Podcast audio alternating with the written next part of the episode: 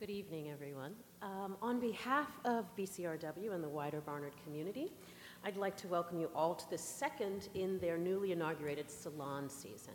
And I'm going to welcome you and introduce this uh, second salon, uh, salon event with a confession, and that confession is the fact that I am incredibly attracted to the idea of a salon.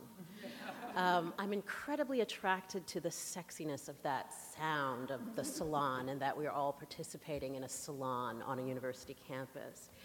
And it's a kind of sexiness that is associated with the concept of a salon that's engendered by associations that we have with the idea of a salon as a gathering of, a people, of people assembled by an inspiring host, that would be you, Elizabeth, uh, held partly to amuse, but partly to extend their knowledge and inspire the imagination of the participants through conversation.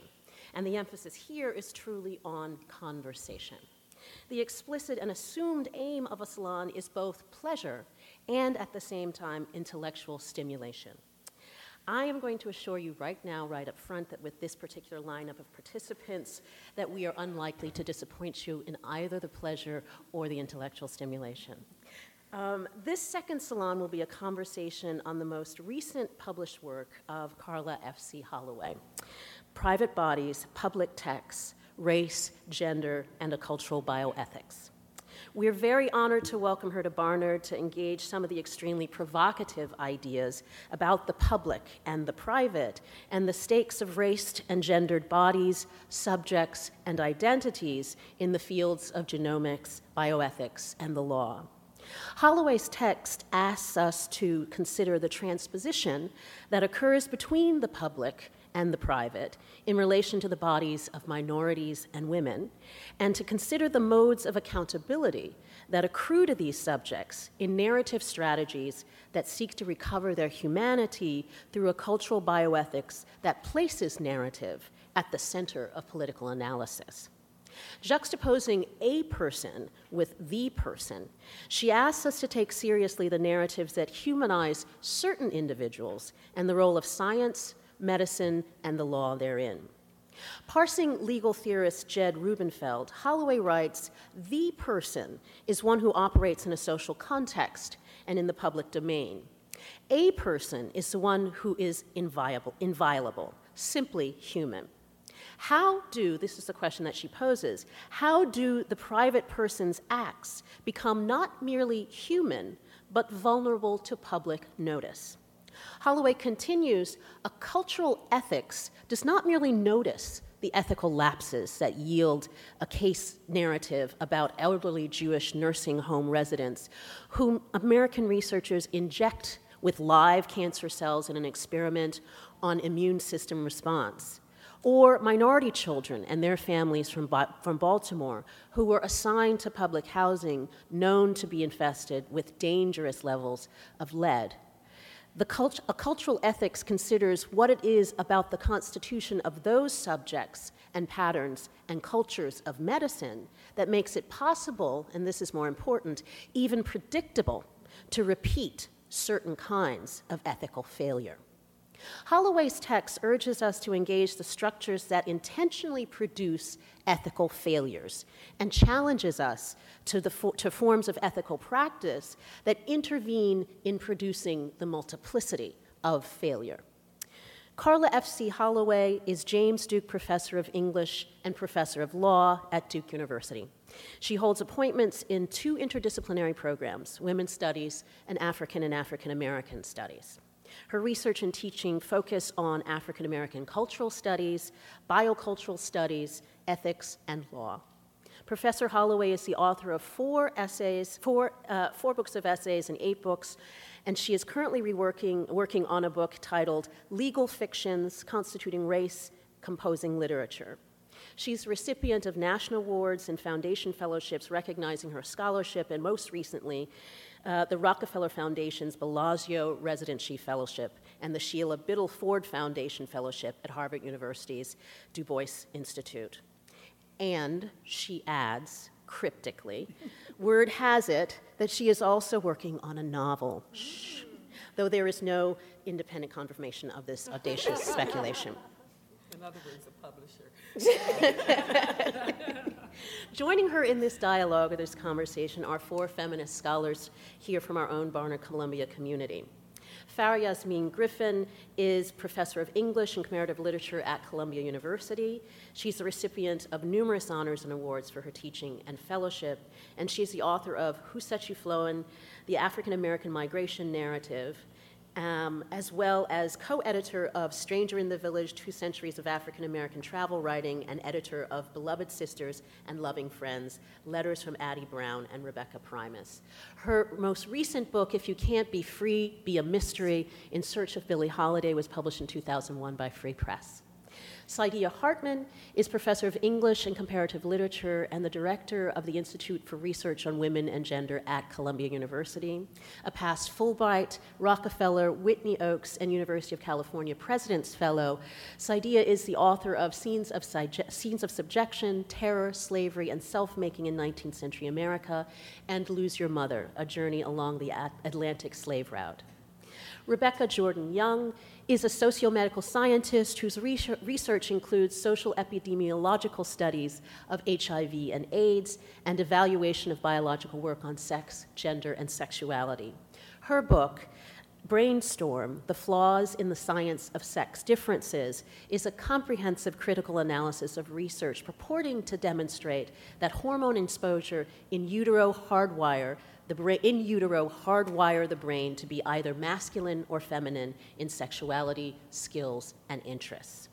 And finally, Alondra Nelson is Associate Professor of Sociology and uh, an affiliate of the Institute for Research on Women and Gender at Columbia University. Professor Nelson's research focuses on how science and its applications shape the social world, including aspects of personal identification, racial formation, and collective action.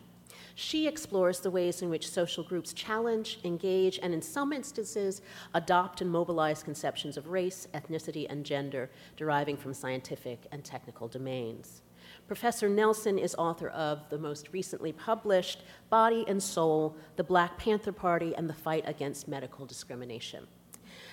Honoring the informality and the intimacy of a conversation that is supposed to take place in this salon to both stimulate and to excite you, um, we're going to proceed by giving each person about 10 minutes to present a response, comments, and questions to Professor Holloway's work, followed by a response by Professor Holloway, and then we're going to open it up to a larger conversation with the audience. We're going to begin, we're going to go in the, in the, uh, the order set out um, in the, on the poster and start with Farah, then go to Saidiya, followed by Beck, and then Alondra Nelson. Farah? Thank you. Um, I should say that I come to private bodies, public text, race, gender, and bioethics as a longtime reader and admirer of what I call the collected works of Karla Holloway. um, and so I want to talk about it in, this, in that way. Uh, for in reading uh, this most recent text, I see a set of ongoing um, interests, concerns, questions, a kind of intellectual unfolding, so to speak, uh, one that yields insight, critical engagement, recognition, and challenges for a reader who accepts the invitation they collectively provide. One sees in this body of work a nurturing, a building, a bringing into being of a set of ideas, and unfolding one unto the other like the blossoming of a rose. From the first, a concern with the literary, with literature, with fiction and language through the disciplinary lens of literary studies and linguistics, a concern with the meaning of language, with language in context. Speaking of Ntozake Shange in the opening pages of an early work, Moorings and Metaphors, Figures of Culture and Gender in Black Women's Literature, think from 1991, I don't remember. Um, Karla writes, quote, the history within her words and their connection to gendered and cultural sources are as important as an emphasis. For Holloway, here is interested in black women writers, quote, return to the word as a generative source, a source of textual power that both structures story and absorbs its cultural legacy. And here, in the more recent work, Private Bodies, she returns us to that call to be attentive to the history not only of, but in our words, the words that build the languages of medicine, law, science, fiction. She asks, does a new science disregard the paradigms and start anew? Is this ever possible when the history in our words is linguistically inescapable? End quote. So here, on the pages of the new book, I encounter Karla the linguist, who helped teach me how to read black women's fiction, and here uses those tools to read a new set of texts, ones with profound implications. Here, she reminds us that the history embedded in words and in identities does not disappear. And as such, she calls for attention to intersectionality, insists that concerns about social justice, about historical patterns, accompany all calls for scientific efficiency. The turn to ethics here is not new either. Codes of conduct, race, ethics, and the color of character, where she writes, quote, in one critical sense, racialized language that has articulated, legislated, and enforced policies and processes that have institutionalized themselves by reifying the lie of biological referent. In this regimented space, race identifies what out of a bio, biolog, I can never say that, biologi, biologize, biologized, she's been helping me since we were graduate students, helping me say my words properly. Um, history of cultural conflict has been rendered true and actual based on a perversion of science, end quote. It seems to me that this sentence articulates a concern that still animates the present work and its search for, quote, a, for what Carla calls a cultural ethics and its challenge to bioethics, its reminder of the discursive construction of subjects of unethical medical procedures and experimentation over whom private issues of reproduction and death and dying become public. And of course, this last calls to mind one of the most compelling of the collected works of Karla Holloway, passed on African American mourning stories, a multi generic exploration of myth, ritual, history, politics of black death and dying, to which she returns in the last chapter of Private Bodies that ask us that poignant and powerful question quote, when do the voices of the dying matter? And here I have to say that as we gather, I can't help but think about how much this question resonates tonight as hundreds around the country march for justice for Trayvon Martin, whose dying voice we long to hear beyond the haunting cries for help. Throughout, Karla never abandons the literary, as she certainly would have been justified in doing here in a book about law and medical discourse and bioethics, and I'm so glad she does not.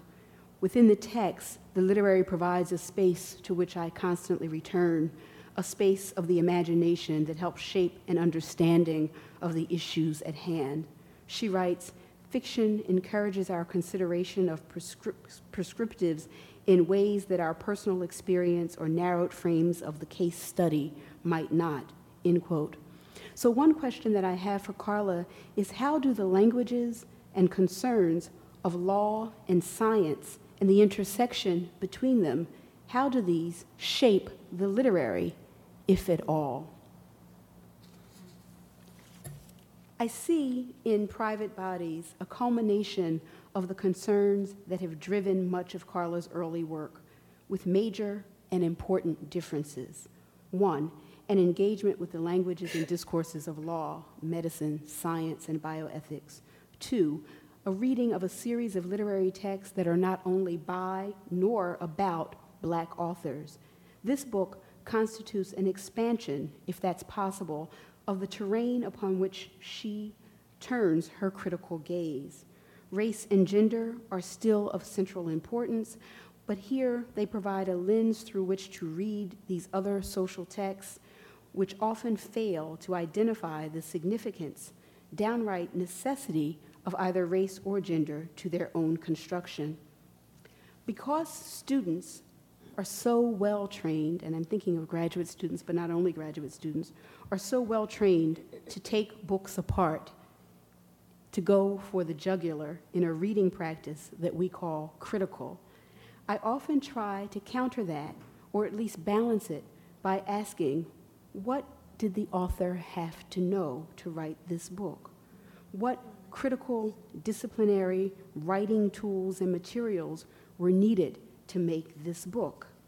This is the question that drives my reading of Karla's, Karla's work. The effort to answer it, in this case, overwhelms and frequently frustrated my own desire for breadth and depth as she demonstrates it, for historical grounding and theoretical acumen, for skilled close reading and philosophical inquiry, for the interdisciplinarity at which she is so adept. Bioethics, genomics, tort law, yells the reader Farah at the writer Karla. I'm not ready for this. And then on reading, I realize that the writer Karla has taught me how to read what she offers here. She's taught me to foreground attention to the language, to the meanings and histories of the words we use, to the bodies and the multiplicities therein. Thank you.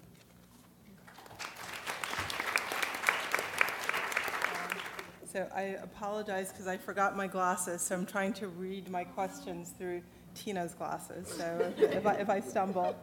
Um, Yeah, um, but I just wanted to, um, you know, echo uh, Farah's uh, description of the complexity of this book, which in some sense is very disarming because the prose is very lucid, um, but it's actually um, incredibly dense and intellectually broad. And I found myself, because of that, sharing Farah's response. Wait, I thought I knew law. Yeah?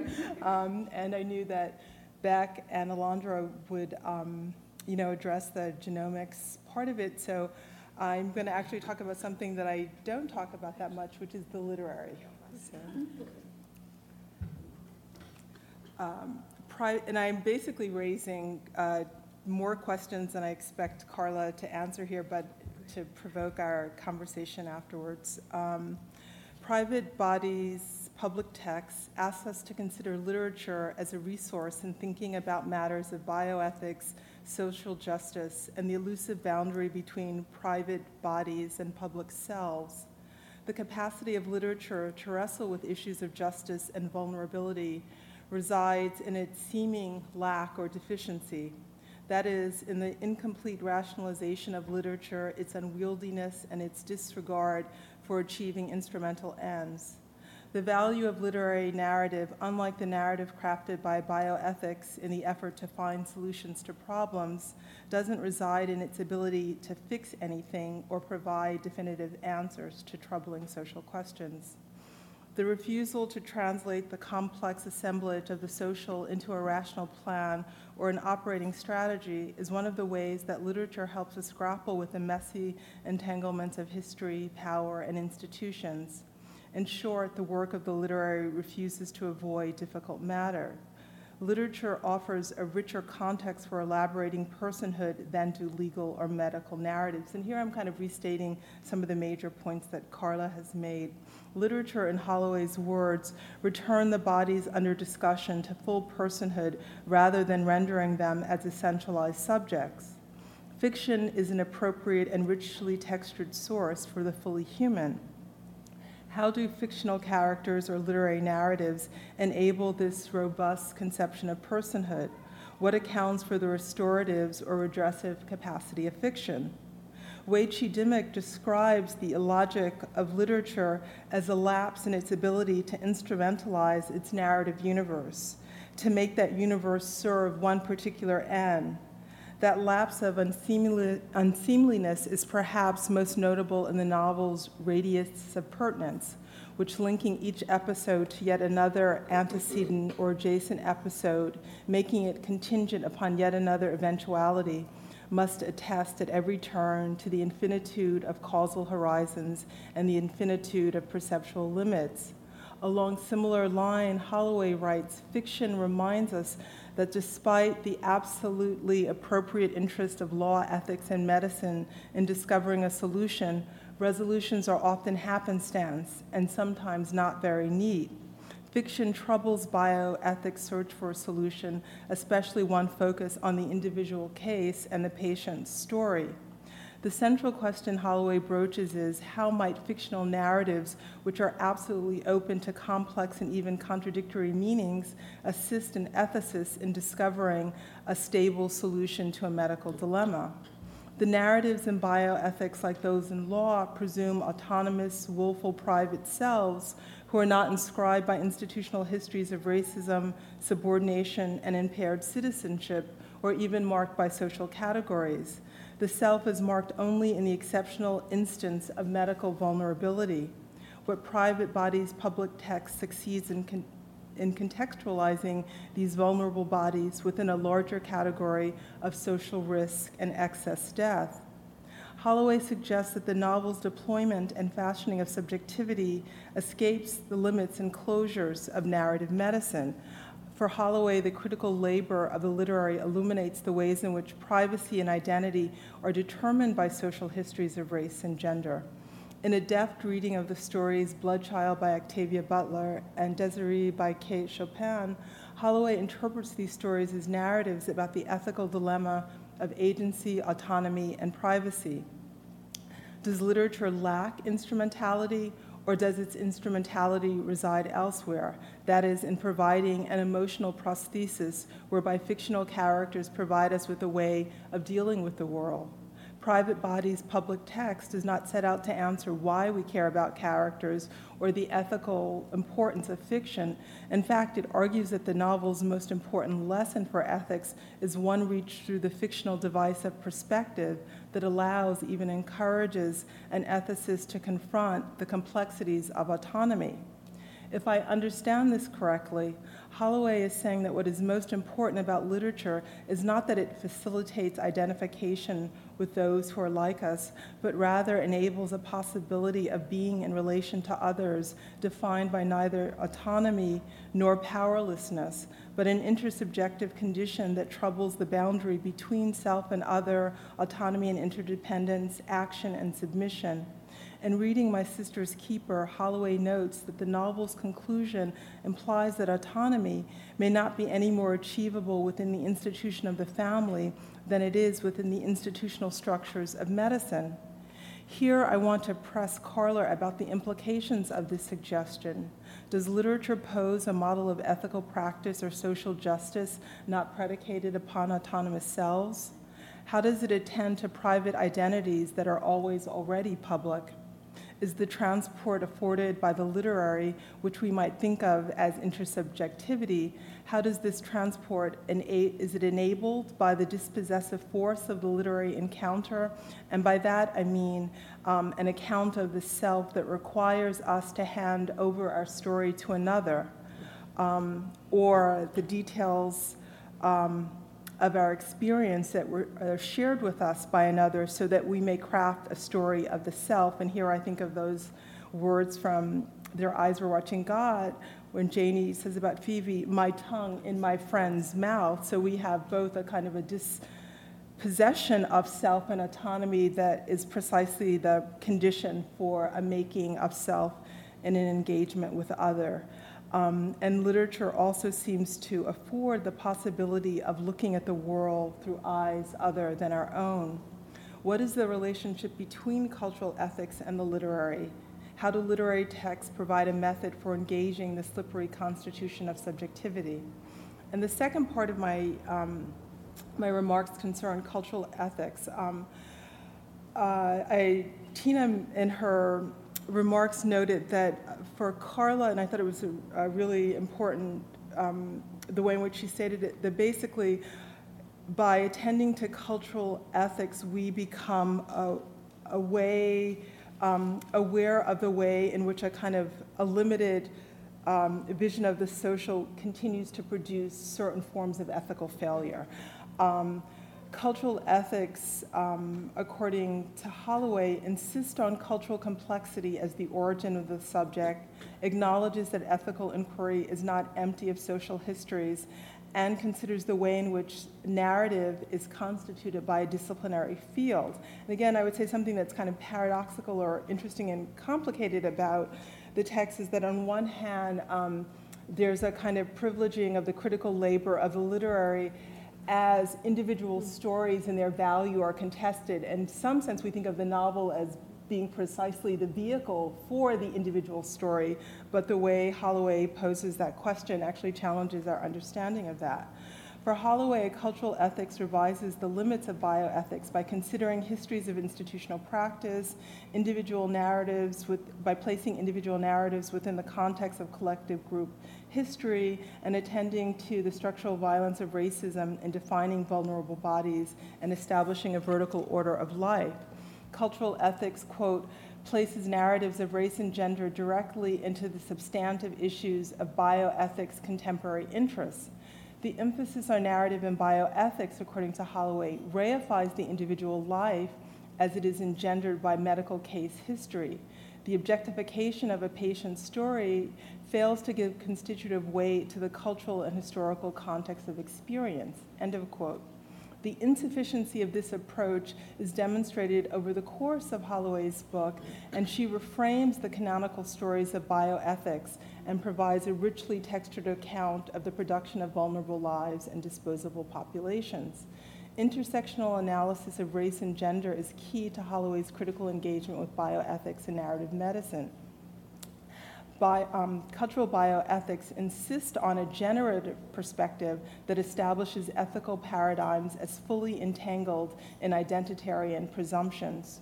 While engaging issues of reproduction, genomics, clinical trials on death and dying, each of the chapters contend with the central question what is it about race and gender that goes beyond liberal personhood and that controls how identities, rather than persons, interact with the public sphere? The history of slavery, dispossession, and impaired citizenship are framed by the category identity. For example, Holloway writes, vulnerable refers to patients who are exploitable with regard to medical abuses that are attached to the social bases regarding identity. Simply put, this is a way of describing racism. Yet something more is at stake for Holloway, which in part accounts for her attachment to the category identity. I believe it concerns the different modes of elaborating the subject in literature versus bioethics. Yet I would like her to address more directly the emphasis on identity and the implications of this for issues of racial justice. Is the need of cultural ethics simply a way of asserting that bioethics needs to contend with racism, or a way of emphasizing which bodies have been and continue to be vulnerable? Or is it about the failure of bioethics to account for its own predication of the subject and its definition of narrative, or its inability to address a predictable pattern of flawed medical experimentation? Here I might suggest that rather than consider what is it about race and gender that trouble liberal narratives of personhood, Holloway considered the exclusions constitutive of liberalism and the long durée of liberalism's other. And, it, and that's kind of rhetorical because I know Holloway already knows this. So again, I'm trying to ask her, like, okay, why is she speaking about these issues in the terms in which she's chosen to speak of them here and not in this other vocabulary? So I would just like you to spell out the, the implications of that. Um, simply put, uh, is it difficult to imagine the unencumbered individual or autonomous subject as black, um, or rather, um, that, um, so sorry, okay, simply put, is it difficult to imagine the unencumbered individual or autonomous subject as black, or rather is it that structural dispossession and negation are constitutive of blackness, and this enduring precarity and vulnerability of black life has a long history as the other of the imperial human? So, what are the stakes in the recovery of the self in Holloway's um, project? Um, the last chapter immortality in culture addresses the issues of death and dying, more specifically, death as the inevitability of a culturally predetermined and racialized outcome. Um, when reading um, Ernest Gaines' A Lesson Before Dying and um, the murder deaths at Memorial Hospital during Hurricane Katrina. And here I would like to consider Holloway's own investment in a discourse of liberal autonomy and personhood. Um, as she writes about Jefferson, the protagonist of Gaines's novel, A Wrongfully Convicted Black Man Sentenced to Death, she writes, Jefferson uses words to reclaim his humanity. A lesson before um, dying is about, quote, Jefferson's autonomy and his ownership of the narrative act. Um, is it about autonomy or rather the forms of liberatory practice that occur even in the space of death? The prisoner on death row is the ultimate conscript. Does he escape the law's dehumanization or simply fashion a self in the space of death? Can personhood be achieved through narration? Does a narrative of transformation presuppose that the reanimation of the civilly dead require our fidelity to the language of man? A lesson retells, quote, how a convicted criminal became a man in part because of the autonomy he claimed as his own narrator. Is the model of autonomy troubled throughout the book, here reinscribed as ideal and as the telos of transformation? While Holloway notes the extraordinary price Jefferson was required to pay for a private and humane autonomy, I still would like to ask what other terms we might employ or invoke to describe what the act of narration affords for the vulnerable and those likely to experience premature death. Um, after reading Gaines's novelistic account um, of a culturally determined death, Holloway asked again, what might bioethics learn from a single patient's story or the individual narratives that have been recently heralded as the sine qua non of medical ethics? The single patient's narrative is posed in relation to a narrative of Black death and dying, which is a viable social construct. And here again, we have the individual narrative versus this collective narrative of death and dying. As Holloway writes, the principle of justice draws out our attention to matters of death and dying when social justice and inequity yield excess mortality and vulnerable popula- populations. Holloway then provides us with a searing account of Black death, which points to the power of the individual story not a case study translated into a narrative, but a personal testimony that functions as a collective utterance. And here it's the story of a patient's daughter, Wilda Faye Sims McManus's daughter, um, that gives sustained attention to the forecasting of national emergencies and excess mortality. I quote, um, and this is after um, she's forced to abandon her mother in the hospital. Um, she says, I woke my mother up and I told her that I had to leave, and I told her that it was okay to go on and to be with Jesus. And she understood me because she cried. First she screamed and then she cried. And I said, Mama, do you understand? And she said, Yes. And then she asked me to sing one more time, and I did it, and everyone was crying. And then I left. And my last page, um, uh, okay. Um, and uh, I lost my last page, but uh, uh after this, it's, it's just to kind of say that um, these are the kind of incredibly important stories that Holloway um, has woven together in this text that is constantly reminding us about the kind of the life-giving and life-negating um, negating power of stories. Could I just make one comment for um, the auditors that Wilda um, McManus died in Memorial um, Medical um, Center during Hurricane Katrina. She was one of the abandoned patients who was abandoned there. Yeah. So that was the context for that.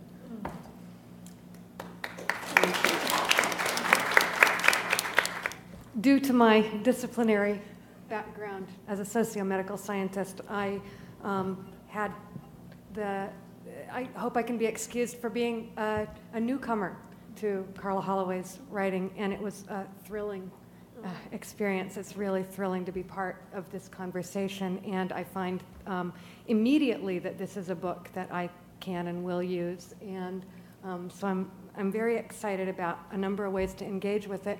I want to just quickly um, give for you guys as a reminder, I'm assuming that some of you, maybe many of you haven't read the text, so I'm going to give a few brief um, quotes from the text to, to ground the project a little bit.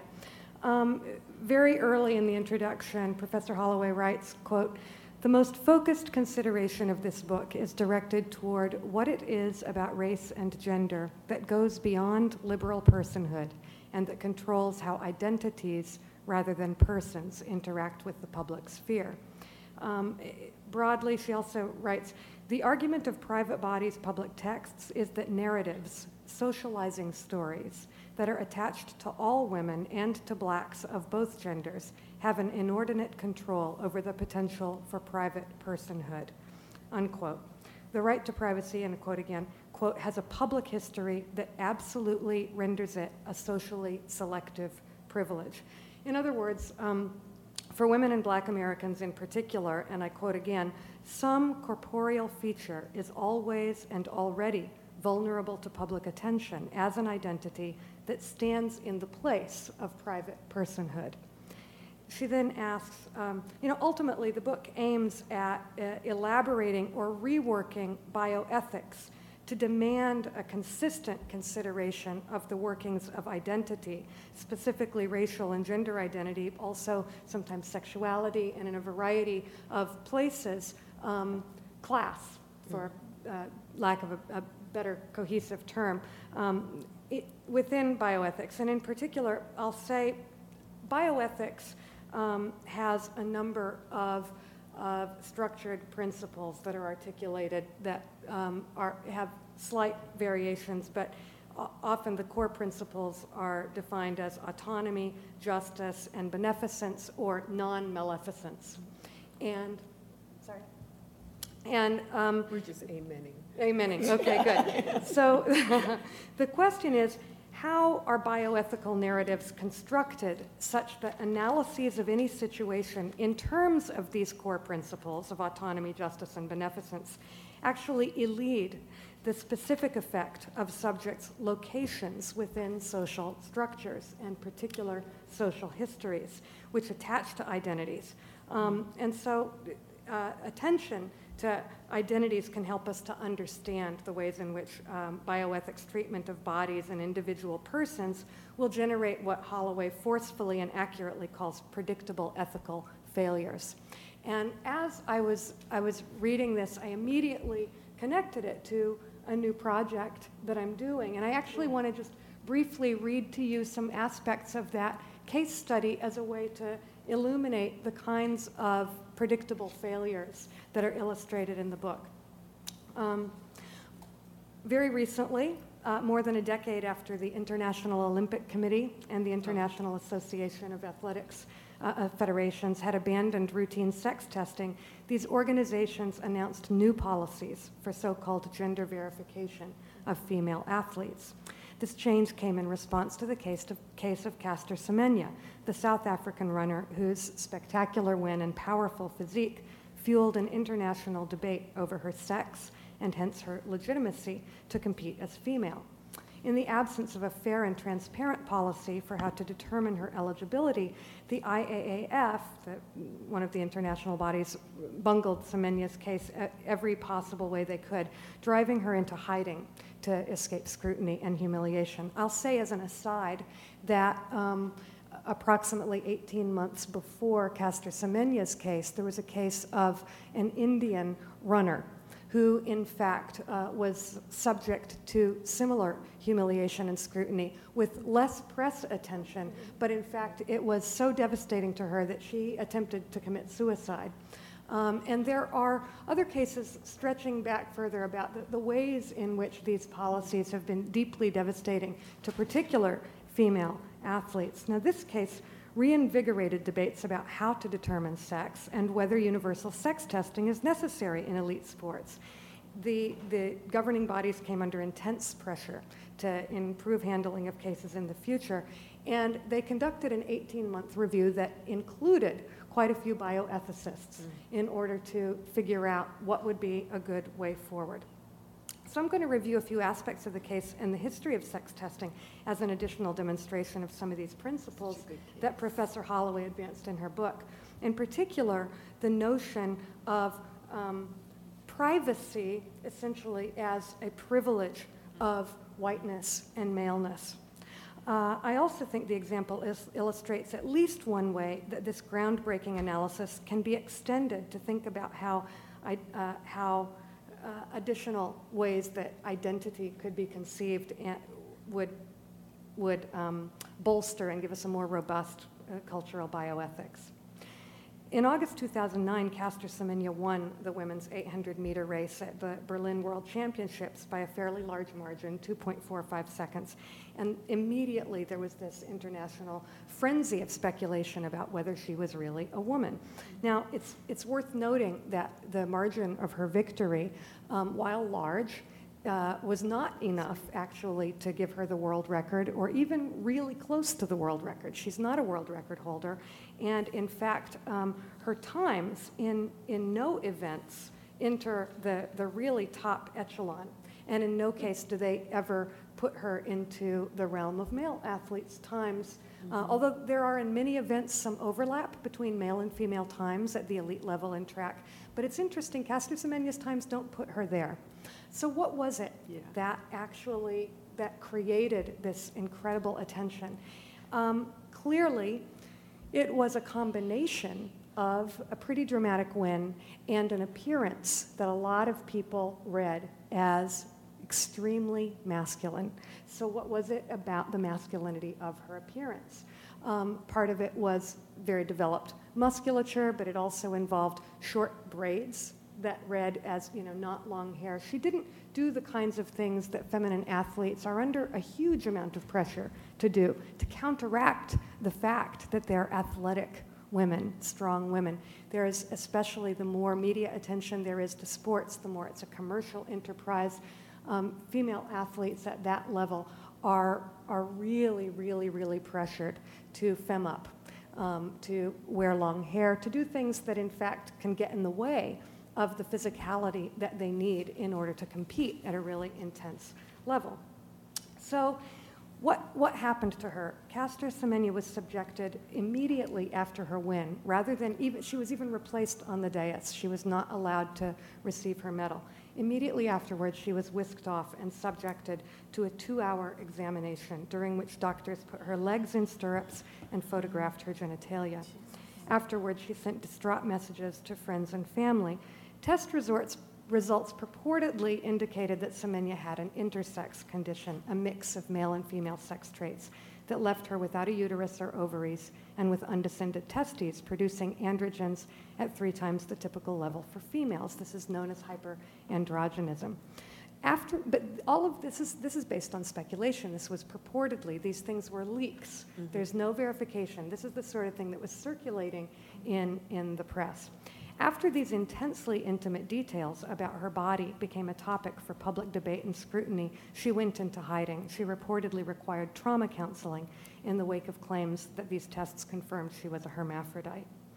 Um, the IAAF banned her from competition during the investigation, um, and eventually, after 10 months of negotiation involving legal re- representatives and high profile mediators, um, she was cleared for competition, and her Berlin victory was allowed to stand, but without uh, any means for repairing the damage done to her privacy, her reputation, her standing in the sport, and so on. So her case is the latest in a string of sex verification scandals that go back decades. Since uh, women were first joined the Olympics, anxiety about women competitors' femininity has plagued the events. Only female athletes are subject to sex testing, and only female athletes ever have been, because concerns about fraud and fairness have centered purportedly on the possibility that males could masquerade as women and unfairly enter women's competition. And we could have, I think, a very interesting discussion about the likelihood of that, given the structure of masculinity and femininity, and the, what kind of public glory would it mean for a man to actually win a women's event. There, there are ways in which that story, speaking of stories, hasn't been properly spun out to mm-hmm. test it. And in fact, who has been caught up in these, these tests? There have been no men mm-hmm. caught in those tests ever. Who has been caught up have been women who are either intersex, meaning that they don't meet the conventional expectations about the way the multiple uh, traits of sex should align in bodies.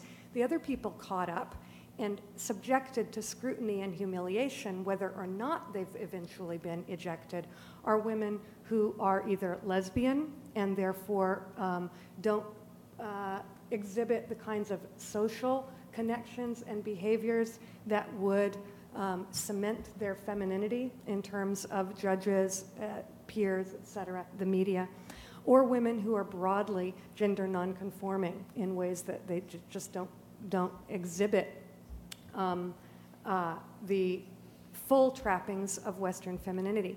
What's fascinating is gender nonconforming needs to be extended in a very broad way here to women of color almost in general. And the, the, the issue is that there is, in fact, a very large preponderance of women of color who are caught up in these, these dragnets of sex testing because of the ways in which um, questions can be raised on a very ad hoc basis and the ways in which femininity is always univer- at this moment in our global media and consciousness femininity is coded as white. So uh, blackness in particular per se um, diminishes perceived femininity on the global stage and brings women into this arena of testing i'm sorry I'm just amening. yeah, okay. Okay. So I'm not going to go into all of the, the details of the ways in which different tests over the years have um, been used and employed. The idea was initially, actually, I, I will just say that um, uh, initially, women were uh, subjected to nude parades in front of the judges. The when in I believe it was 1937, the 1936 games, uh, no, 1948. Uh, the IAAF and IOC required female competitors to provide medical certificates of femininity. In the years in between 36 and 48, there were routine nude parades of all women athletes that were expected to perform at an elite level. This is a really good example of how, at simply, you know, that just on the, that dimension of identity of femaleness, that the expectation of privacy is very easily violated in a way that has not seemed plausible um, for male athletes. But uh, further on, you can see that when they moved from that universal testing into targeted um, questioning and testing, that it was women who, in fact, didn't meet the criteria of femininity and had a variety of other, whether identities recognized as such in the book, or we have to question what's the status of gender nonconformity broadly, um, but that's who gets caught up. Um, so I want to, to just say that although you know I'm doing some, some work now on this and the concerns about the new policies center both on the accuracy of underlying scientific assumptions and the ethical implications of the policies, um, I want to right now, well, I'll point to one of each. Um, one of the uh, questionable scientific assumptions that might be surprising is that um, you have to ask what does, well, I don't think I explained well that the new policy is that women who are questioned, anybody can raise a claim, anybody can question the eligibility of a female athlete and say, I believe this woman has hyperandrogenism. Her testosterone level makes her ineligible to compete fairly with other females. That claim can be raised as long as the medical directors believe that it's a credible and plausible claim. They then can initiate an investigation. Her uh, competition is suspended and it moves forward. And the premise, the underlying premise here, among other premises, is that you can see testosterone on someone. Um, and second, the premise is that testosterone is properly a male substance, that it doesn't belong in female bodies. A third assumption is that testosterone bears a predictable relationship to athletic ability. And interestingly, that's the one that people have the hardest time grasping, but it doesn't bear the kind of predictable relationship that you might expect. So, um, more broadly, however, if you move past those, those scientific errors and you look at the process of the dragnet, the process of the questioning, um, you see exactly those uh, dimensions of identity that Professor Holloway has pointed to.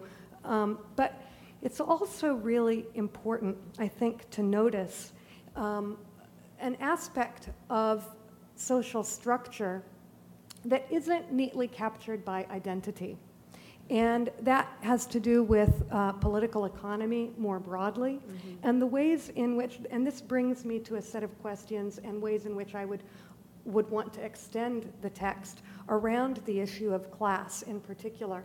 Um, so, if I return to those initial structuring questions, when Professor Holloway writes, quote, some corporeal feature is always and already vulnerable to public attention as an identity that stands in the place of private personhood. That points to certain mechanisms through which identity um, gets slotted in for personhood. But I think that it doesn't point to all of the mechanisms through which identity gets slotted in for personhood. And so one of the things that would be interesting would be to think about how can we move beyond the body and corporeality to, um, to apply uh, a, an analysis that's as rigorous as what, as what we have here, that would encompass those forms of social structure that travel alongside um, certainly race and to some extent gender, but not always and can't be reduced to that, in particular class and sexuality, I think about. And the other thing that I would, I would ask in that regard is I'm curious, as a method, I began to wonder whether fiction lends itself more readily to understanding some mechanisms of identity than to others. And I started thinking about the ways in which uh, for example, there's an upcoming conference on, um, um, it's called Structural Competency. I'm sure some of you guys have seen this conference.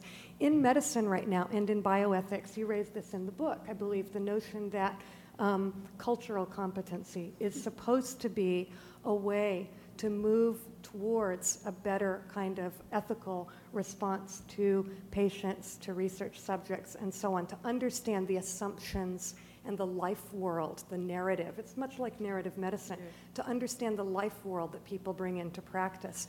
What cultural competency suggests as, a, as an, an addition or a corrective to that is that perhaps it's more useful to understand instead of the narratives that patients bring in, the structures in which both patients and researchers and mm-hmm. physicians operate very broadly.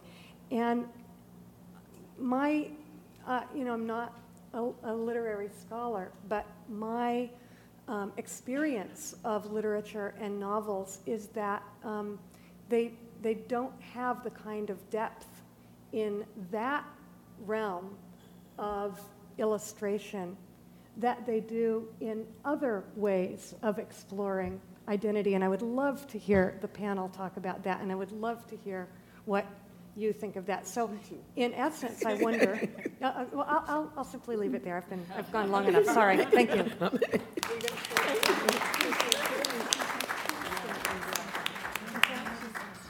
Great. Well, thank you all for coming. Thank you to Elizabeth and uh, the Barnard Center for Research on Women for having us and for sponsoring this conversation. It's, um, it's quite an honor to be here. I'm honored, honored, honored to um, talk about the work of Karla Holloway, who I adore and whom I admire. And, um, and it's, uh, we should have lots of these about you and about your work. this should be the first of many. There's certainly, and I loved what, what phrasing was something about um, being a, uh, the collected works of Karla Holloway. There's so much that could be said.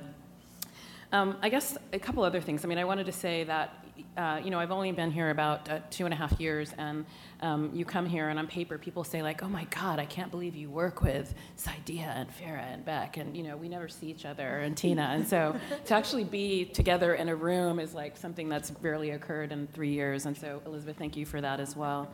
Um, so this, uh, uh, invitation gave me an occasion to reread Karla's book. I read it when it first came out. She was she sent it to me, in fact, and I was I read it like as a rapacious fan. I read through it quickly. I couldn't wait to read it, and it gave me an occasion to sort of read it again with with more deliberation. And I'll say some more about that. But I was also, in preparing my comments, so struck by contemporary um, issues that I had to weave these in as well. So.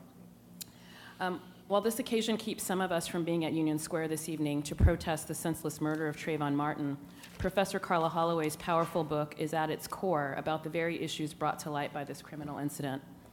Mocking the absurdity of the claim that a sweatshirt could justify a fatal trigger finger, the Million Hoodie March also underscores the fact that what is at stake is far more than a sartorial matter. Taking Holloway's courageous lead in her book, Private Bodies, Public Texts, what may appear to be senseless takes on a socio historical logic, even as it defies all reason. Mm-hmm. Drawing on deft interdisciplinary analysis, and that phrase doesn't even begin to capture what Karla does in this book. I mean, Karla is. Um, you know, I use the term master lightly because it's a complicated word, but she is a master of bioethics, of the literature on science, and not just genomic science, lots of you know, bodies of literature on the science, which are distinct literatures. Um, of course, she's a, a, genius at literary analysis um, and now also the law. I mean, it's extraordinary what she's able to weave together seamlessly and seemingly effortlessly in this book, and uh, it's really impressive. So, drawing on deft interdisciplinary analysis, Professor Holloway shines a light on awareness of our country's which uh, stratified recognition of personhood, to borrow her words and she reminds us that, quote, social narratives adhere to certain bodies. In the case of Trayvon Martin, the narrative was one of suspicion. The teenager was guilty on arrival, a menace to a society. Narratives such as these that adhere to certain bodies, as Karla, Karla reminds us, also implicate bioethics. For as she suggests, quote, social judgments and social systems are critical dimensions of science and medicine. And so, floating in the cauldron of suspicion around the gone all too soon Trayvon Martin is the juridical and scientific constructions of this teenager as a born criminal. A born criminal such that his doe eyes, slight stature, and snacks were imperceptible to the vigilante who hunted him down and killed him. Unfathomable to this murderer was the idea that Trayvon was somebody's baby. He was merely a born criminal. Trayvon was murdered in a gated community, the ultimate symbol of privacy tied to property in American society. But as Professor Holloway makes clear, regardless of who is beyond the gates or who is propertied, those who once, once deemed property itself can never have privacy. Moreover, blacks and women are marked as, quote, available for, quote, intimate violations, including the cessation of life itself. The idea of the born criminal has also justified a long history of crimes against humanity, from the refusal of the private sphere and Karla's um, work for some to the catalog, uh, likely incomplete, of medical experimental abuse meted out uh, to men and women of African descent in this country for centuries that Harriet Washington has called medical apartheid. Holloway shows us that when these lives were constituted as public texts, it was their identities that were made public, uh, quote, identities. And people have sort of talked about the way that, that Karla uh, regards identity as something distinctive through the force of social constructs and historical patterns, using her words, rather than their personhood, uh, which was made invisible. Um, it is the reduction of persons to identities in Holloway's framing that serves as a vehicle for invasions of privacy, for what she calls spectacularity and what she also calls hyperpublic notice. Holloway uh, returns us to one of the most symbolically loaded of our narratives about race, medicine, and gender in this book. She revisits the infamous Tuskegee syphilis study. The New York Times' uh, disclosure of the study in 1972, uh, uh, you know, um, alerted us to this four decades-long experiment in which close to 400 African American men were left untreated for syphilis so that researchers could observe its ravages on the human body. And notably, the 40th anniversary of this revelation is this July, so there'll be a lot of conversation about that and hopefully also about your magnificent book. Holloway describes this controversy as, quote, the urtext uh, for abuse in clinical trials. Um, as I have written about in my recent work, the Tuskegee revelation, however, merely punctuated what black communities had long known and felt, right? From uh, it became a codification of personal experience, of apocrypha, and of nightmares for black families across the U.S.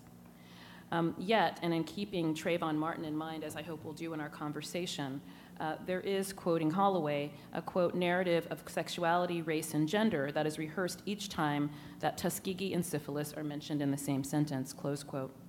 This is partly why Tuskegee persists as our main narrative about biomedical abuse. Uh, I think Karla argues very persuasively. Um, yet, of course, the subtext is also about, um, in Holloway's Theoretics, identity, and about how it can come to take the place of human suffering, of loving relationships. I'm thinking here of the infected men um, and, and, children, women and children of these men in the Tuskegee experiment, and how uh, it can numb empathy. Holloway notes that black male sexual identity, um, again using her um, use of identity, um, is what drives part of our, our obsession um, uh, with the Tuskegee experiment. And I think it's also notable um, to think about this obsession with black male sexual identity with regard to the recent comparisons between the murdered teenager who was murdered during Black History Month last month, um, and also the, compar- the comparison of him with Emmett Till. Um, that have reminded us that there is a this sort of specter of race and uh, sexuality haunting um, this, this incident. Um, for example, if it's true that Trayvon Martin's killer used the phrase fucking coons, he might also be understood to have said fucking coons, literally hypercopulation, hypercopulating black men from Trayvon to Tuskegee. Karla's work alerts us to, to the schizophrenia of the Human Genome Project the way in which we are both in this project alike and different, and what she calls the function creep of genetic technologies as they move from the clinical bench to the ancestral ancestry projects to, the, to forensic work. In all of these sites, Karla writes, blood ties are revived, quote, in the urge to use DNA knowledge. She alerts us to the obvious essentialism of race and of kinship, of, um, and particularly to the use of family as a medical resource that, that justifies invasions of privacy, so that health becomes an imperative um, that justifies uh, essentialist and heteronormative ideas about the family and about biology. So, you know, you can constitute your family in any way you like, but if you want to know about your real family, then you need to go back to the bio family. Um, but she shows at the same time, and I think this is what is, I think, underplayed in your book to some regard. That uh, you know these narratives about essentialism, the essentialism of race and ethnicity, and in some regard kinship, um, also operate within this sort of logics about privacy. Mm-hmm. Um, and I, this is what I think is so is, is, is, truly sort of new in our conversations about about genomics and, and race. Um, so you, you alert us to the way that genetic data moves us from one lab to another and the ether of the World Wide Web, how it moves there from, you know, from a clinical setting to uh, forensic database through an email, through a USB drive, and the like. And as I said, this is a particularly refreshing view of the current ways in which issues of social identity and genetic science have um, been taken up, but not in ways that really bring to bear this, this important issue of privacy. So, and, and yet it raises a few questions, I think, to close out. This is also the one chapter in which um, there are fewer testimonies and fewer kind of literary stories, right? Mm-hmm. And so that the, the sort of narrative, such that you will in this chapter, are the, the scientists speak uh, yeah. and the ethicists speak and the people don't speak. And so I think this is important for the issue of privacy that you're raising in this chapter um, because um, uh, there is, I'm, I'm thinking of um, this great essay from about a decade ago in Social Text by Tiziana Terranova called Free Labor. There is a kind of, in addition to a health imperative, an imperative for individuals to be involved um, in the sort of post genomic era in particular sorts of ways. So, going back to the sites that you talk about, you know, one is left to wonder about what you might say about the fact that privacy is being freely released, is being willingly yielded by persons when they participate in, for example, the social media um, facet of the 23andMe project, when they participate in studies that link genetic information and their genealogical profiles, and in some extreme cases, when people literally upload their entire genomic information um, to the web to be freely used in the spirit of kind of open source politics and a few other questions, and I'll wrap up. Um, I wanted to, Karla writes a little bit about the Henrietta Lacks case and about um, um, the people, the, the, way it's been sort of addressed. Um, and I thought one interesting thing, I had to go to the footnotes, of course. So you have this fantastic, I don't know this essay, this fantastic footnote about this Trudier Harris article called The Disease, uh, The Disease Called Strength. Oh. And so she's talking about Henrietta Lacks and about the, the, how, the way in which this one, the rendering of the HeLa cells went from being considered sort of angelic and um, and uh, altruistic because they were sort of saving humanity to the surrendering of the cells when they came to it, contaminate other cell lines and sort of ruin project ruin projects as uh, you know the this sort of strong black woman stereotype thing gets taken up in the descriptive of the cells. And so then it led me to think like about um, our, the work of black feminists around the kind of four tropes of, you know, of, of, of black womanhood. And like, what if Trudier Harris and what if, if, if Henrietta Lacks opens up another place for another type of archetype slash stereotype for us, right? That takes into consideration the corporeal, um, uh, takes in consideration, um, you know, bodies that have low value, bodies that are dispensable, value bodies that are available. I mean, I think that runs all the way through, uh, you know, literature and history about Black women's bodies, in particular, from Sally Hemings to I was thinking about um, the photographs that Saidiya has been working on. So these, you know, young women are the Agassiz photographs that are kind of available in this way. This kind of sense of availability of Black femininity or Black woman. Um, and I'm thinking also about the work of a, a student of mine who's working on the women who were experimented on by Marion Sims. Um, so that there's, there's something here um, I think that we could sort of really draw out that you lead us to, um, that would be worth hearing, wondering what you think about that. Um, another question, I guess, about fiction and fact. Um, as other people have suggested, you argue that fiction provides a sort of six, a sense of complexity and insight. Um, but what your book suggests to us, um, particularly with the last vignette about Katrina, is that so does real life, right? And so I kind of wanted to, to hear you talk about that. I mean, a- and is the problem is the issue about genre? So is it about the case study versus the literary, to go back a bit to some of Saidiya's um, uh, observations, or is it about something else? I mean, is it about genre or is it about epistemology? Or are those things, what are, you know, what's the difference between those two things? Because you write so powerfully and effectively about real life situations that aren't literary, that, I don't know, maybe, I guess it's arguable whether or not they're literary. Um, uh, last question is about at, some, at one point you say that, that accuracy is important for medicine and the law, and you understand that, that, that the accu- accuracy is necessary. But I kind of wondered about, and I think Beck was touching on this a little bit too, about don't we need accuracy for social justice, right? I mean, aren't there things that are true and not true, that are right and not right? Um, and that, you're rolling your eyes at me. So I got, you know, like, I don't, okay, okay, okay. So, but it's really about my larger desire for wanting to, to, to hear more about, you know, now that we know how to do this, now how we know how to read better, right? Like, what do we do with this? And what does that mean for things like, you know, I don't know, medicine and the outcomes? I've been hanging out with sociologists. Give me a break, Karla. okay, to wrap up. So, Harriet Washington and Professor Holloway write about a case here at Columbia, um, at the university, at Columbia University, at the Lowenstein Center for the Study of and Prevention of Childhood Disruptive Disorders, in which more than 30 boys were enrolled in a study linking violence and genetics. All of the boys were described as black Dominicans or black and Hispanic from Washington Heights.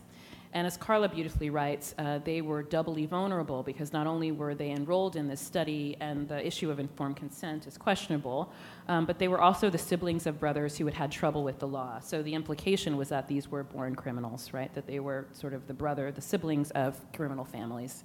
Um, so the stereotypic and double vulnerability of these boys is underscored by Holloway as a variable of standard bioethics and as a subject for her own very influential and I think will be very influential cultural bioethics.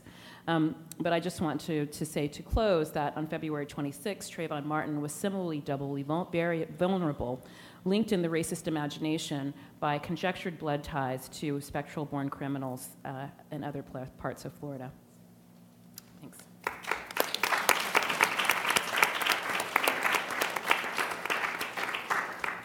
So after so many provocative responses, I'm going to ask you to, to comment. I want to leave some room for some space for conversation. And so I'm going to ask you to comment for maybe 10 minutes and then open it up to the larger floor. Um, and watch me on I will time. watch Will you? Thank you. Matter of fact, call it early if you like. you know, because, um, let me just first say thank you so much, Liz, for the invitation and for this sisterhood circle here. Um, you don't know, or I can't express enough of how embraced and wonderful this is, not only as an academic, but as a person, we need this kind of embrace. And not only do I have it here, but I have my three nieces here in the front row, Chisara, Chinyere, and Kalechi, who are here to give Aunt Karla a boost, and they always, always do. So thank you, girl, ladies, for coming.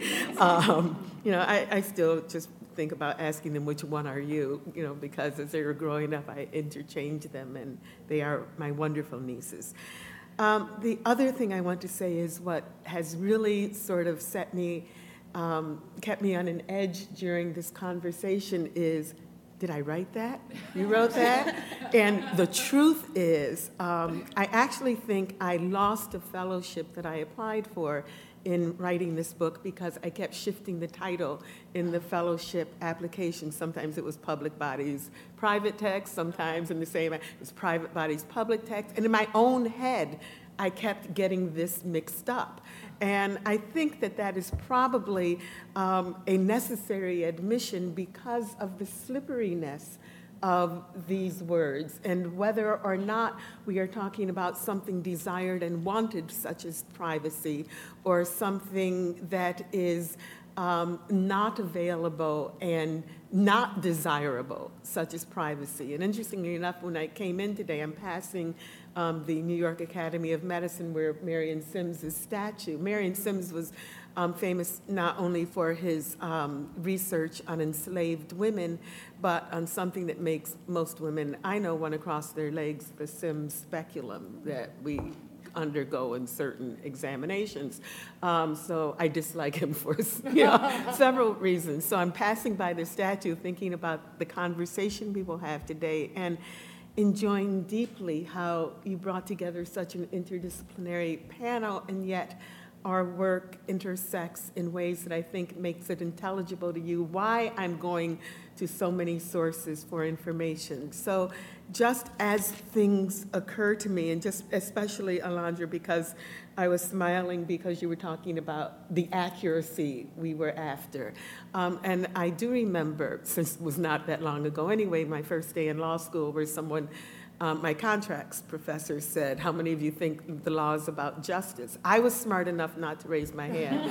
Actually, I think I was old enough not to raise my hand, but other folks in the room, my classmates, were raising their hand. Yeah, the law is all about finding truth, accuracy, and justice, when I know it's really about efficiency and what kind of evidence will determine the truth that we will use, not necessarily the truth, you know, some ultimate truth out there. So, and I think that's also true with literature because, as you said, Saidiya, um, what did I want to use? How did I want to use literature? The truth is, I wrote this book because I was irritated, um, which is a state that I stay in a whole lot these days. Um, but I'm maybe not, uh, I'm not, you know, interminably irritable because I was at a funeral. My sister in law died, and I was at her funeral two weeks ago. And one of what must be a grand, grand niece came up to me and was holding my hand and said, why are you so friendly? And I said, you know, why not? She said, because you're old and old people aren't friendly. You know, they're irritable. And I said, oh, well, I guess I am usually irritable, but I was being nice on that day. So nice that I invited the whole family over for Thanksgiving. What was I thinking? There'd be 30 people coming to the house for Thanksgiving. I will need your help, um, girls. Uh, but the idea of wanting to speak back to bioethicists, especially, was my interest because I was really irritated with the way the word story was getting interpolated in the field so that if a doctor came up to a patient and said, so I've got five minutes, tell me your story, and left, you know, or your history, you know, and the patient's history was standing in for sufficient information to determine not only a course of treatment, but what I might share about this person, what I need to know that's important. And so, in a lot of ways, I think the perspective shifted for me in this book, where my audience, in a sense, the audience in my head was the people I was mad at who kept using story in, stories in ways that weren't complicated. Mm-hmm. And I wanted to complicate it back up and said, read a real story. Here's a novel for you, you know, much too long to put on a patient's chart, but something that would at least suggest the kinds of complications that Saidiya, you so clearly indicated were necessary for me to keep in mind when you asked how does the language of law and science shape the literary, if at all, I'm thinking that the language is out there being shaped without any cognizance of, or any appreciation for its potential complexity. And so I want us to always acknowledge that we're reshaping the truths or the science or the accuracies to fit a particular purpose. Um, matter of fact, the project I'm working on now, and it's interesting, I didn't know this book was about identity, but I guess you have, I guess it really is. One of, one of the things that I'm working on now in the book that I'm calling Legal Fictions is that um, is the interdependence, at least in the US Constitution of Race, of literature and law.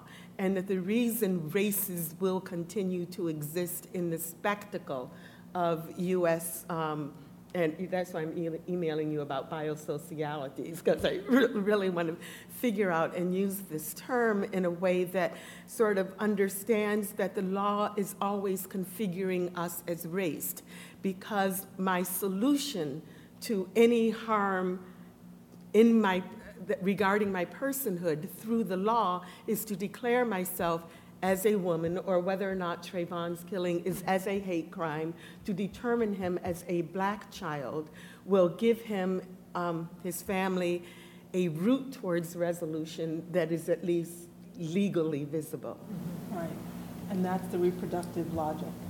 Yeah, yeah, I, I, I think so. And so I think that these are falling on top of each other now in terms of, isn't this interesting? The reason, and one of, so the book that I'm working on now is really addressed to folks in literature that think um, African American literature is at an end. And I think it really can't be as long as African Americans are continually being constituted by law and noticed legally, and necessarily so. I'm not ready to let society just sit back and say, we're all post-racial now.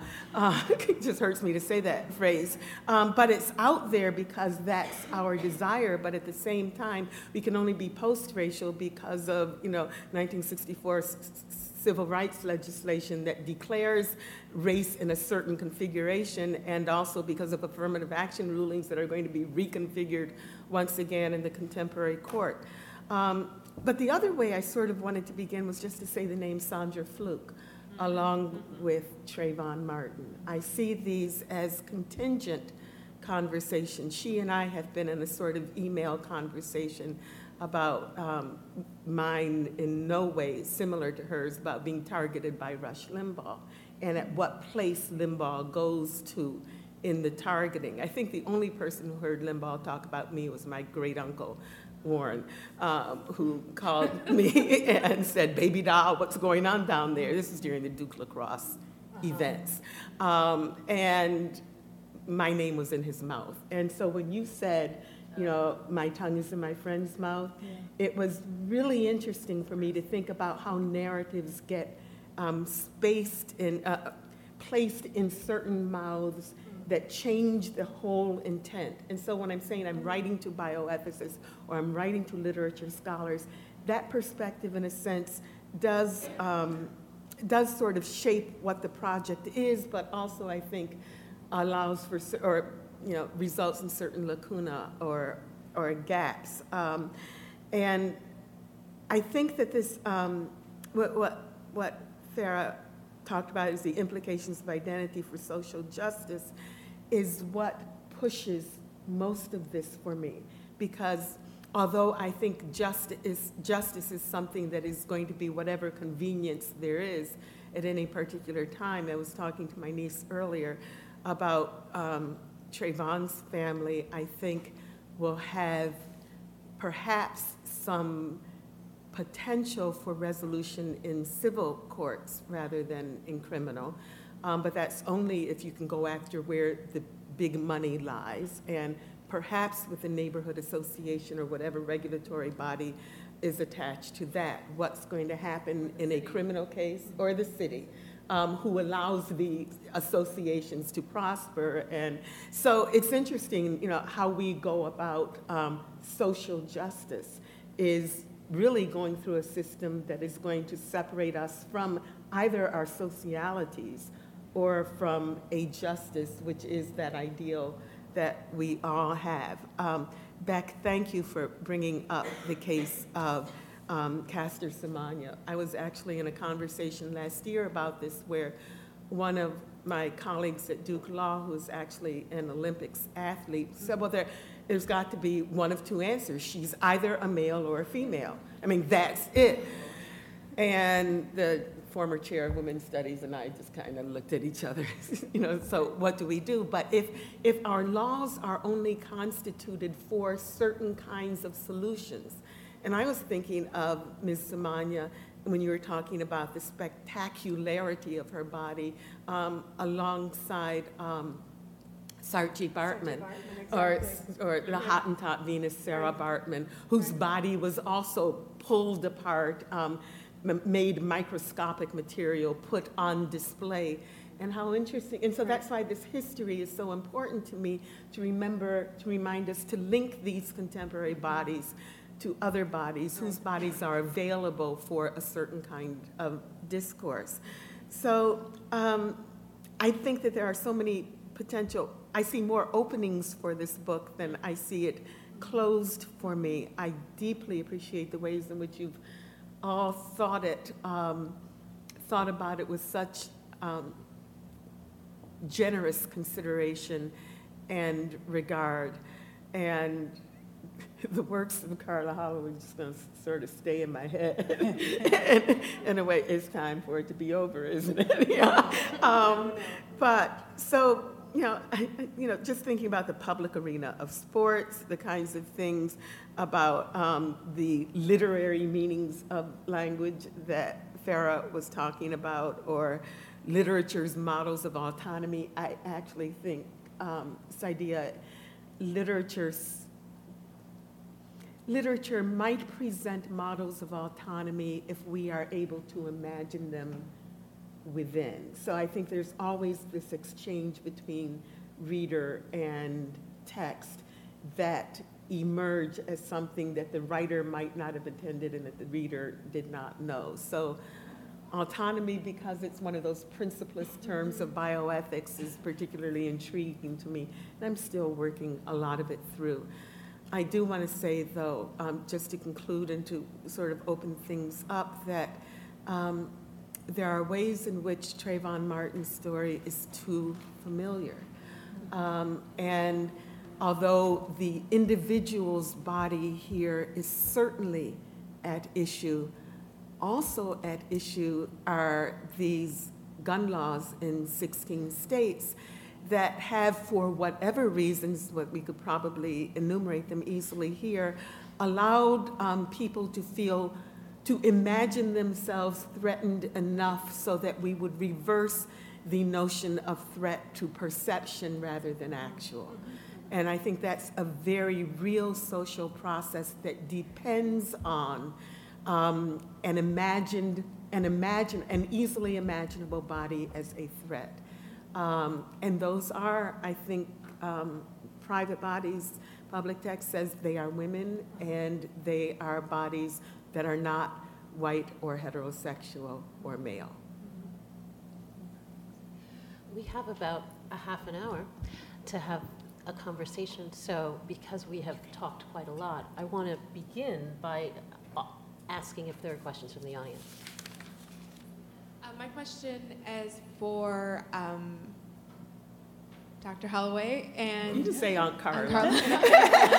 and also, um, I'm sorry, a- at the end, Professor Alondra Nelson. Professor Nelson, about um, since you both brought up the Trayvon Martin case, could you talk a little bit about the way that the fact that Zimmerman is apparently Hispanic is being leveraged, and how there's now a confusion between the terms Hispanic and white as if they're mutually exclusive, which I wasn't aware was an issue for most of America. Maybe it's because I live, you know, in Washington Heights, or I don't know. But I, I didn't know that we didn't know that there were white Hispanics and black Hispanics? And is this really something that people are just using now, do you think, to kind of say, oh, well, he can't be racist and confuse the situation, or is this a genuine confusion? Uh, Because to me, it kind of seems like we're redefining race as it's convenient for this particular moment, but You go first. Thanks, Karla. Um, I think actually the, the issue around Zimmerman's ethnicity has come up a lot, particularly in cases in New York City, which I'm most familiar with. So if I, uh, Sean Bell, you'll recall, some of the, the officers that were involved in that were Latino and perhaps even African American, and he was African American. And so um, it, it comes up because, you know, increasingly we're in a society in which um, to be sort of sexist or racist, you know, people have made it um, an individual sort of fault or, or sin, or um, when in fact, you know, what, what these cases prove beautifully actually are long arguments about institutional racism. So whether or not he's a black Hispanic or a white Hispanic, I mean, you know, he's a racist. And um, it happened because of kind of a racist imagination uh, about, uh, you know, about black uh, boys and, and men. So um, that's, that, Yeah, I, I think I agree. The, I think what this attempts to do is to replace the real situation with, with a pretend argument that racism depends on what, you only, you can only be racist if you are white, um, or you can only be sexist if you are male. Uh, Well, certainly, you know, you know, those, those are socially constructed and socially convenient, as you pointed out, terms. But the idea of the perpetration of a harm based on who you are is the issue, not who the person is who, um, who is the victimizer here. So I don't care what identity um, uh, Zimmerman is or was. I care about what motivated his harm to this child. Um, and that's when we can call something racist or a hate crime or whatever. So anybody who tries to tell you, oh, but these are black policemen or, you know, they are Hispanic or Latino or whatever, they're pushing you away from the real point and you should just tell them to hush.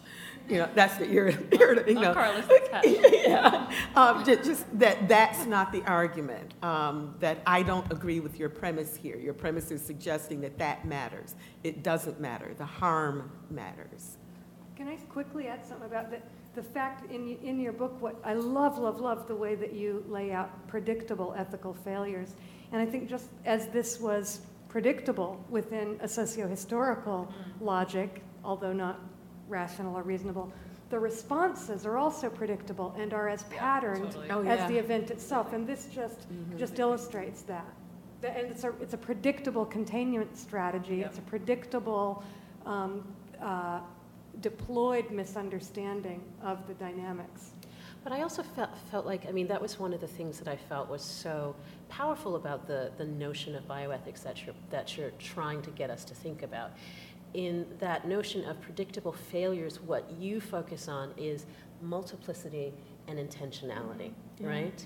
And so it's, a- the predictability is about the fact that it must be repeated in order to hmm. become a norm that we are so mm-hmm. desensitized to, mm-hmm. right?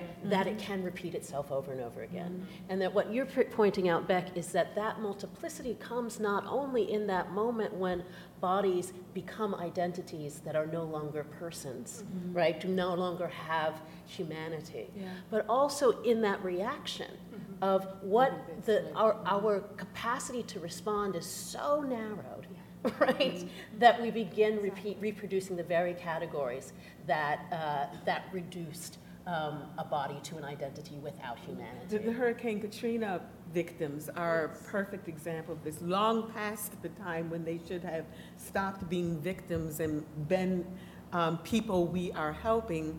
We rename them as refugees. Um, we im- imagine um, a whole host of events going on in the, um, the Superdome um, that did not happen. Um, we rescue people from some hospitals and not others, and we could predict those. You know, matter of fact, the people in the hospital say, "Oh, I knew that the helicopter, the army was going to rescue people from the um, private hospitals," but we here at Charity, or, or even at Memorial, which was the city hospital, were going to be last on the list. Um, and that bioethics seems to, you know, scoot over these as if every case is new and different is troublesome to me. I also wanted to, if I, I get this right as a moderator, to, to go back to uh, Saidiya's question um, about the literary, which sort of dovetailed so nicely with um, one of Alondra's final questions about um, when you're proposing for us to mobilize and interrogate the literary as a route to think differently about the responsibilities of bioethics. Um, one of the points that, that Alondra made was you, you described it in terms of your desire to also think about what are the implications of writing the real, right, and writing the statistic or writing science. Um, that I'm wondering if you would say a little bit more about the political, uh, the political uses of narrative in terms of what the ways in which you think it's necessary to write and not just to read, right? Because you're mobilizing both the stories that people write mm-hmm. or the stories that mm-hmm. people tell. Mm-hmm. You're also mobilizing fictional narratives, right? So it sounds like what you're also asking of us is a different kind of writing practice. Um, and, and what does that have to do with the literary? do you know what I mean? Because I understand the way in which you're using the literary, but what are you asking those who are trying to engage the bioethical, right, by way of certain kinds of attention to narrative? What are you asking us to do? Well, there, there's the, the practical and the impractical answer to your question. Practically, I don't imagine that there will be many, except those students who are in my classes, who are now reading bioethic, who are reading medicine law and literature, to go to literature for solutions. Um, I tell my bioethics and lit class, I just want you to remember when you become doctors that it's more complicated. Um, so it's not as if I want their reading habit and practice to change. I want their thinking to change about how widely and wildly, because I use science fiction in this book. I mean, um, I, I use something about a creature with eight arms, you know, um, Octavia Butler's Oankali. So, you know, and you know, there's no way I really think somebody's going to take this story and say, no, as Octavia Butler would have thought about it. I think this is what I'm going to do. But if they if they let their imagination stop, if ethicists, if um, people who do law, medical science, people who do genomics and, and are so enamored with the categories of race, um, stop their thinking with those easily available and facile categories, um, then I think the potential for finding out something new and different about ourselves or our writing will end there. So, what I want for people this group of people to do is see that the imagination is a route to more and better and deeper thinking about the various uh, about the very real problems that they are facing that one is facing in medicine or in you know. So what are we going to do with George Zimmerman? You know how many ways can we think about I'll do uh-uh, you know, how many ways in which we can think about an alternative for this? Um, need not stop um, with criminal law procedures. You know, so certainly there are. I think what literature does in its complexity and in its open-endedness is to suggest that normal people, which are literary people to me, don't stop imagining when there is a solution available. Um, and if we stop, we do so because our discipline requires, I mean, a judge has got to say, okay, I got to come down one way or the other, but that doesn't mean the other way is, you know, um, not reasonable or not um, as good as, or not, it just means I have an efficient, a problem here I have to have a solution to. So I want to make it, I want to make the world as complicated as literature is. Um, there's an essay, uh, one of the ways I'm getting out my irritation these days is to tweet. Um, I've seen all the birds on the back thing, which remind me. But because my daughter reads my tweets, I have to take a lot of them back as soon as I tweet them. You know, I get it out there and then delete it really quickly. Um, but one of the things I tweeted some time back was um, 10 words that we think come from science fiction, but really it's come from science, but really come from science fiction. I think it's easily findable on the web. You'd be surprised to see the kind of language we use today, which was someone's imagination yesterday. Just imagination. But we use it today as if it's rigorous, real, stable, and um, fixable. It's not.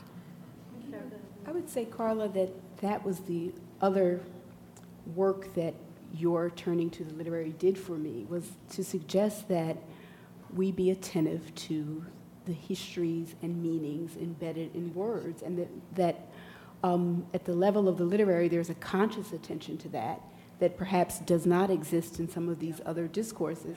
And I especially like the way you went back and forth with yourself and the physician who asked you, why do you say a body versus the patient, and, and what that, you know, what, what he thought he meant by calling something a patient and not a body, and what body meant to you versus patient, or even what a body versus the, body, body, does. Right? So, I mean, I- that's, that's also what I thought that for you the liter- literary did. It Yeah. did. Um, It it almost enabled me to have all of myself and to have all of us present, and that it would be all right. Don't take that, Emma's being filmed, but, you know, we're all here. Um, But in contradiction with each other, I think at one point in the book, I- I mentioned um, Whitman. Do I contradict myself? Very well, I contradict myself. I am large, I contain multitudes. I begin all my classes with that and say it's Walt Whitman, and here you have Karla Holloway quoting Walt Whitman, so it's okay if two weeks later you say, but you said, then I go to the Walt Whitman, do I contradict myself? And so I'm very intelligent doing so. But what I really mean is I just want to incorporate the complexities without one having to be the final answer. And I think that as a writer and reader, um, for my literary side of the table, is um, what I th- think gives me the possibility of actually holding these fields, very different fields, in conversation with each other. So the literary is really the grounding for me to do these sort of excavations into science, law, and medicine because that is such expansive and expanding ground. It didn't work for me much in law school, I just, you know, yeah, but. Can you recommend a book that has both structural imagination and individual complexity? Um, Toni Morrison's Beloved, um, James Joyce's Ulysses. I would add that this book, this book gives us vignettes that do that in a way that, that's what's so beautiful about the way the vignettes are used. And I think about how the, um, you know, small pieces of story and of biography, whether they're from fictions or from the actors, for example, in, in Katrina, or the cases, I was over and over, I'm not going to remember her name, but the case um, of the marriage annulment that was. Oh, the um, Rhinelander. yeah, the Rhinelander case. Um, uh, The ways in which um, the narrative um, forces attention to the, um, to the processes that particular characters are subjected to and not other characters. And maybe, I mean, I think that what's great is, as a great literature teacher, you take a vignette that somebody else might read without understanding the structural implications of that vignette. And what you do is guide the reader to say, this is, this is why this vignette is about structure. This is why the, the drama, the courtroom drama of the way that she had to expose her body, for example, is precisely about a particular history of black women's physical availability and, and so forth. And so this, you know, I think partly it's about um, learning reading practices where you can recognize or to be, to be taught and guided to recognize the structural content in that deep actually story. Shared Yeah. across fields. Um, How many of you know this Rhinelander case? It was in New York City in 1924. I still think it's the most, one of the most stunning legal cases that I've read. Um, It was a case of um, contractual f- uh, fraud, marriage fraud. Um, Rhinelander was a rich, white, wealthy man, and he married Alice Jones, um, who whom he said he did not know at the time was colored. And during the course of their trial, um, her attorney had her disrobe in the courtroom to prove that she was indeed colored and that he should have known, because they also found, uh, put into um, evidence all of their letters to each other at the, from the hotel room. And I often ask my students, so what was he looking for that wasn't available in the arms and legs and face? Anybody? No, they didn't, oh, they just did two ways. They didn't do pubic hair, which, which, you know, it was the the areola, the nipple, because the presumption was that um, a colored girl would have brown or dark um, areola. I- I'm just saying this was a presumption, 1924. Um, When my um, research assistant, I was working on this book at the Du Bois Institute, um, said that she wanted to go out and do a research project to find out how many of her fellow classmates thought that was true. This was during the middle of the Duke lacrosse stuff. I said, please, I- all I need is Karla Holloway's name attached to a research project on nipples, you know? Let's just stop right here. But um, I still think, where is the movie about this? This is just such a stunning case.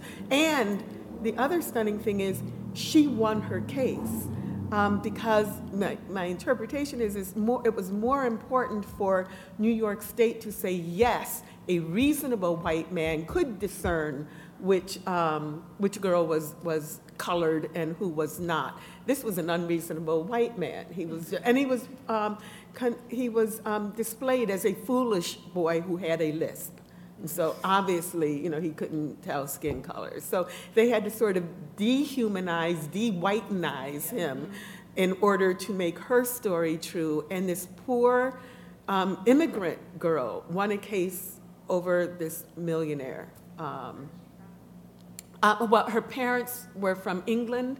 Her mother, uh, her father described himself as I'm British. He was from the British West Indies. He said, "What do you mean? What race am I? I'm British." You know, so it just depends on perspective. Her mother was a white English woman. He was a West Indian British man. So that was her ethnic background. Karla, I think that, that story in some ways proves what Alondra, I mean, supports one of Alondra's points in that the way you retell it in the book and the, the case itself is far more compelling than the way I, I mean, think about the way it's mentioned as a throwaway in oh. Nella Larsen's passing. Uh-huh.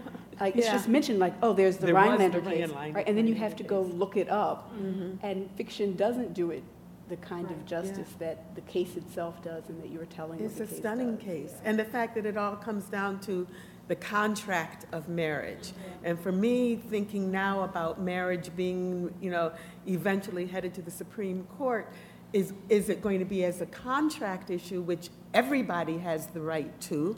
Or is it going to be narrowed to some other pretend legal question that keeps us out of the contract arena? Um, It's a fun case. I wanted to just talk a little bit about, you know, the recent, I think fairly recent talk about the women in North Carolina who were basically, you know, Sterilized? sterilized. Is this race? Is this class? Is this illiteracy? Um, this is only, yeah, right. So I want to even think about, because I read the New York Times spin on these, and then I would be interested, how did it read in the court? How did, how did, what were they, what were they, what was the discussion about? And, you know, it's the frustrating thing, is like, why is this happening again and again and again and again? Actually, it's not in the court, it's in the legislature. Uh, no, it's a matter of reparations. And so, um, just in the last week, Governor Perdue, um, our outgoing Democratic governor, because she's not going to run for a second term, has asked for more victims of sterilization to please come forward. I'll tell you how this bothers me. Um, because reparations, yes, you know, uh, problem with what happened to, North Carolina sterilized more women who were, um, for reasons of class, who were poor, for diseases like epilepsy, um, for having too many children, for, you know, however they could characterize it, than any other state in the union. Um, sometime in the last six months, some of the women have testified before the legislative committee that's been um, assigned to think about reparations, and if so, how much? What bothers me is that we need their private, that their testimony to talk about what happened to them in order to do the right thing for them. I mean, I know what sterilization is, you know, um, why do we need to see the, and, and, but I also have to say, and, and there are women who want to stand up and t- have their stories heard. So I can't stand in the place of the victims of this heinous act. But I think it's socially interesting that the only way we can get the money up from the $20,000 figure that has been proposed to the $50,000 figure is to have more women crying in public mm-hmm. saying what was done. Mm-hmm. Y'all know what was done, give them the damn money, you know. That's, that's where I am now with it, but it stands in distinction to what some of the women who have been harmed feel they want to do. So Yeah, I would just add, I mean, it's not, I guess, uh, I, I don't know, it's not still going on. I mean, it, it, it- they stopped in the seventies, the sterilization, so it's come. Well, I mean, it, it, this particular government program, I mean, you know, I'll give them that. You know, poor women are getting sterilized, I'm sure, um, contiguously.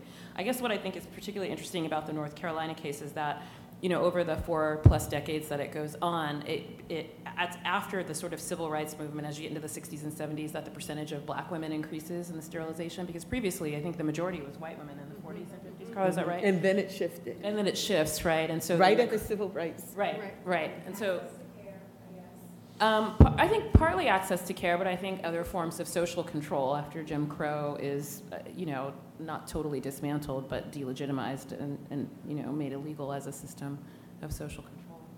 We are just about at the end of our time, so I'm going to thank all of the panelists and Karla for this conversation.